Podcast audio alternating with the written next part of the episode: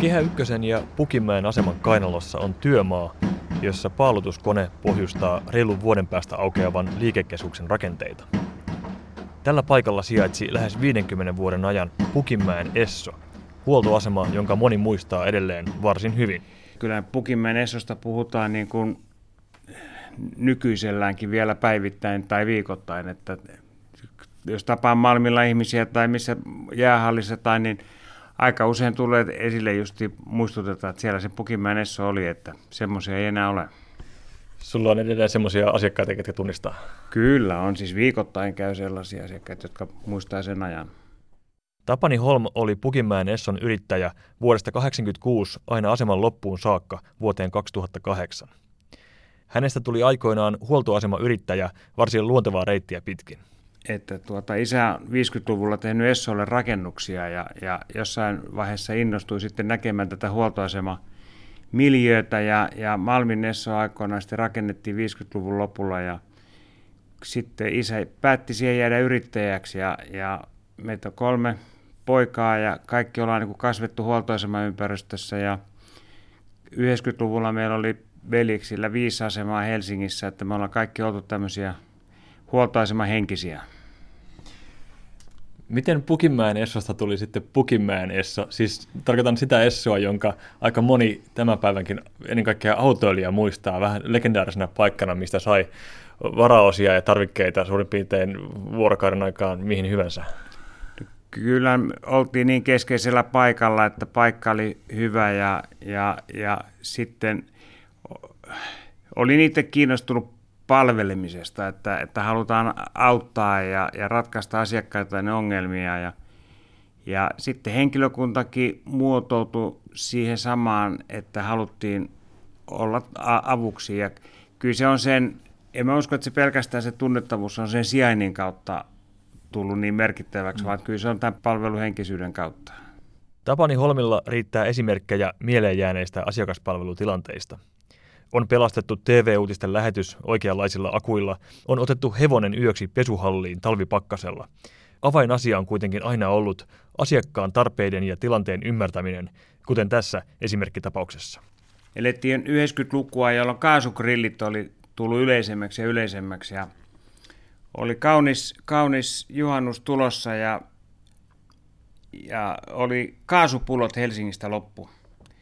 Ja näin sitten erään asiakkaan tuli myymälään ja oli harmissaan siitä, että, että Helsingistä ei saa mistään enää kaasua ja vierat on muutaman tunnin kuluttua tulossa ja, ja tota, todettiin, että ei kyllä mistään kaasua saa. Ja sitten kun mä näin sen oikein hädän, mikä siinä oli, niin, niin sanoin, että, että jos käydään tuossa meidän kotipihan kautta, että tässä on tuossa kahden kilometrin päässä, että mulla on siellä melko täys kaasupullo jäljellä, että jos sä sillä pärjäisit nyt ja ja käytiin sitten hakemassa asiakkaalle kaasupullo siitä ja, ja tota, saatiin asiakas tyytyväiseksi ja perhe, perhe ruokittua. Ja tämä on semmoinen asia, että mikä niinku aina muistuu ja nämä näitä asioita, kun lähtee niinku sydämestä ja, ja halustaa niinku tehdä ra- ratkaisuja toiselle.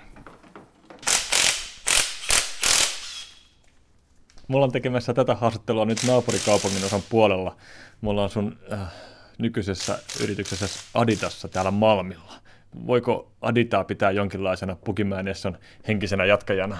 No, kyllä tämä perustettiin 90-luvun lopussa ja silloin jo niin kuin me aistin sen, että Esso jonain päivänä loppuu ja sen takia tämä Adita Oy perustettiin ja, ja sitten kun 2008 Esso loppui, niin kaikki osaaminen ja, ja kaikki siirrettiin tänne, että meillä on se tietotaito täällä ja meillä on se halu täällä palvella ja meillä on päivystyspalvelu, että me pystytään edelleen, jos autoilija tai koneyrittäjä tarvitsee akkua, laturia, starttia viikonlopun aikana, illan aikana, että meillä on päivystysorganisaatio, että useampia pelastustöitä viikon aikana tehdään.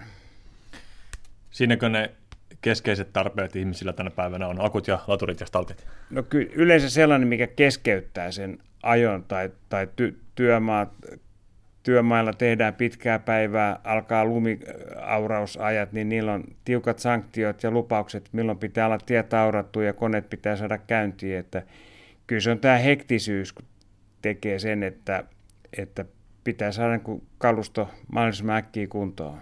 Tapani Holm, sä oot myös pitkän linjan pukimäkeläinen ja myös Malmin alueella asunut itsekin. Minkälainen suhde sulla näihin ympäröiviin kulmiin on? No, tämä on se, että mä oon itse Pakilasta aikoinaan lähtenyt ja vanhemmat oli yrittäjänä Malminnessolla ja, ja siellä on paljon vietetty aikaa ja Malmi tuli semmoiseksi kotialueeksi ja sitten, sitten itse muutin aikoinaan Pukimäkeen ja, ja sitten yrittäjyys oli Pukimäessä, että kyllä mä itse koen olevani tämän alueen ihmisiä. Minkälainen se silloinen Pukimäki ja nyt tämän päivän Pukimäki on? Miten alue on sun mielestä muuttanut? No, kerrostaloasuntoja on tullut lisää ja, ja ollaan ehkä vähän sen läpikulkupaikka. Tässä on hyvät liikenneyhteydet niin kuin Koillis-Helsinkiin ja, ja isojen liikennevirtojen keskellä ollaan tässä.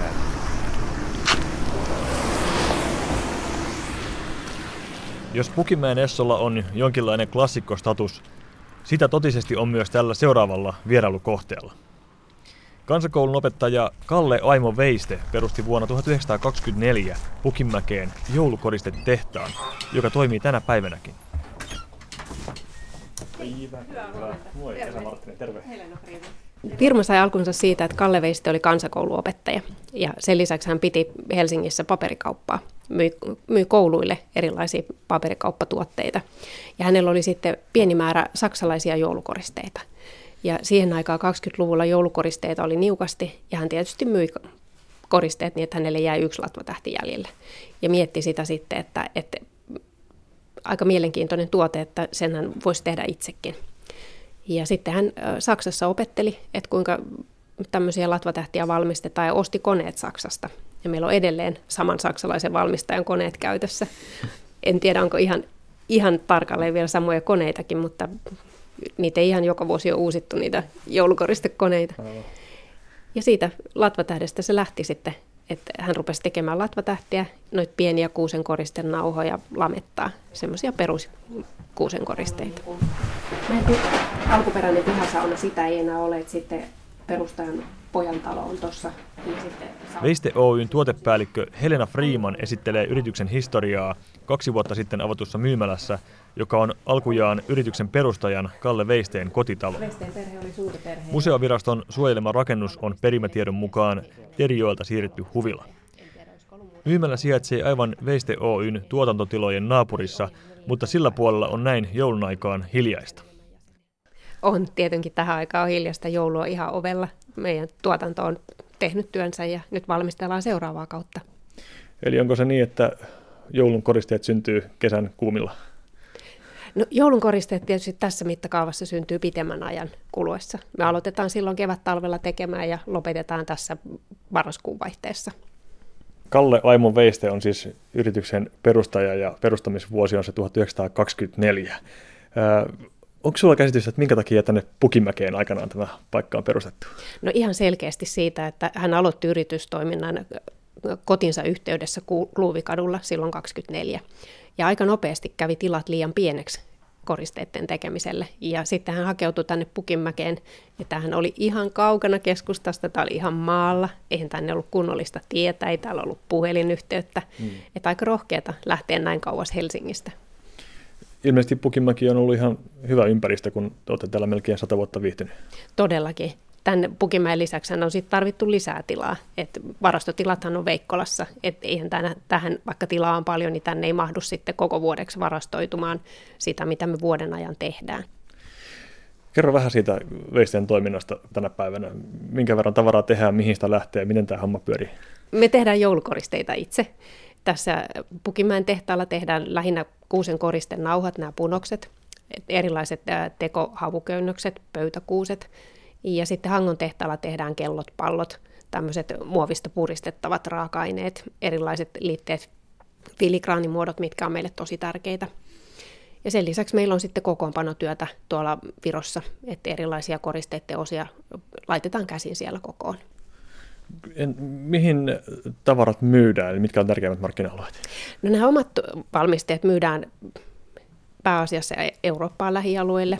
Kotimaahan on ihan valtavan suuri alue meille, että yli 20 prosenttia meidän tuotannosta myydään tänne kotimaahan.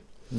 Mutta tämän oman tuotannon lisäksi niin mehän täydennetään joulutuotteita sillä, että me maahan tuodaan erilaisia tuotteita, mitä me ei voida itse valmistaa. Esimerkiksi paljon lasipalloja, lyhtyjä, erilaisia puusta, metallista, lasista valmistettuja tuotteita, kun omat tuotteethan on kaikki muovista. Ja näiden joulukoristeiden lisäksi meillä on erilaisia muita sesonkituotteita ja kodin sisustuskoristeesineitä. Minkälaiset tekijät mahdollistaa sen, että perheyritys voi edelleen toimia tämmöisellä markkinalla, joka on globaalisti varsin kilpailtu ja esimerkiksi Aasiassa tehdään halpatuotantona samantyyppistä tavaraa? No se onkin iso kysymys. Nyt nykyaikaiset arvot on ne, jotka paljon kannattelee tämmöistä eurooppalaista tuotantoa. Me ollaan ihan todella harvinainen yritys. Et ei Euroopassa ole toista tämän koko luokan joulukoristeyritystä. Esimerkiksi näitä kuusen punoksia valmistetaan muuallakin Euroopassa, mutta nämä valmistajat ei valmista sit muita. Et meidän tuotevalikoima on suurempi kuin muilla. Ja esimerkiksi punoksissa just me ollaan tosi vahvoja, että meillä on valtava, valtava iso valikoima väreissä ja muodoissa. Ja siinähän näkyy meidän oma suunnittelu sitten, mm. että me luodaan itse niitä tuotteita.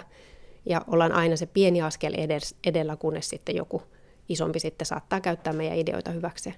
Se on raakaa peliä. Se on raakaa peliä ja nimenomaan se meidän laatu, meidän oma suunnittelu, eurooppalainen valmistus, suomalainen valmistus, ne on meidän vahvuuksia. Nythän tässä jo, kun katsotaan muutaman vuotta eteenpäin, niin teillä aika tärkeä merkkipäivä lähestyy, joka siihen satavuotisjuhlaan on jollain tavalla valmistauduttu?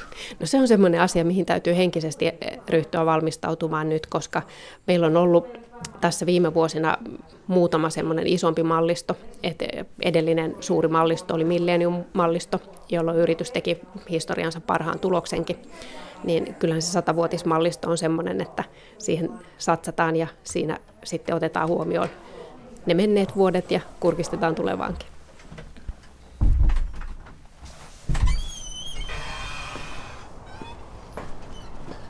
Ja näin päättyy kierros Pukinmäessä, paikassa, joka sopii aika mainiosti tähän joulun aikaan, ihan nimensäkin puolesta.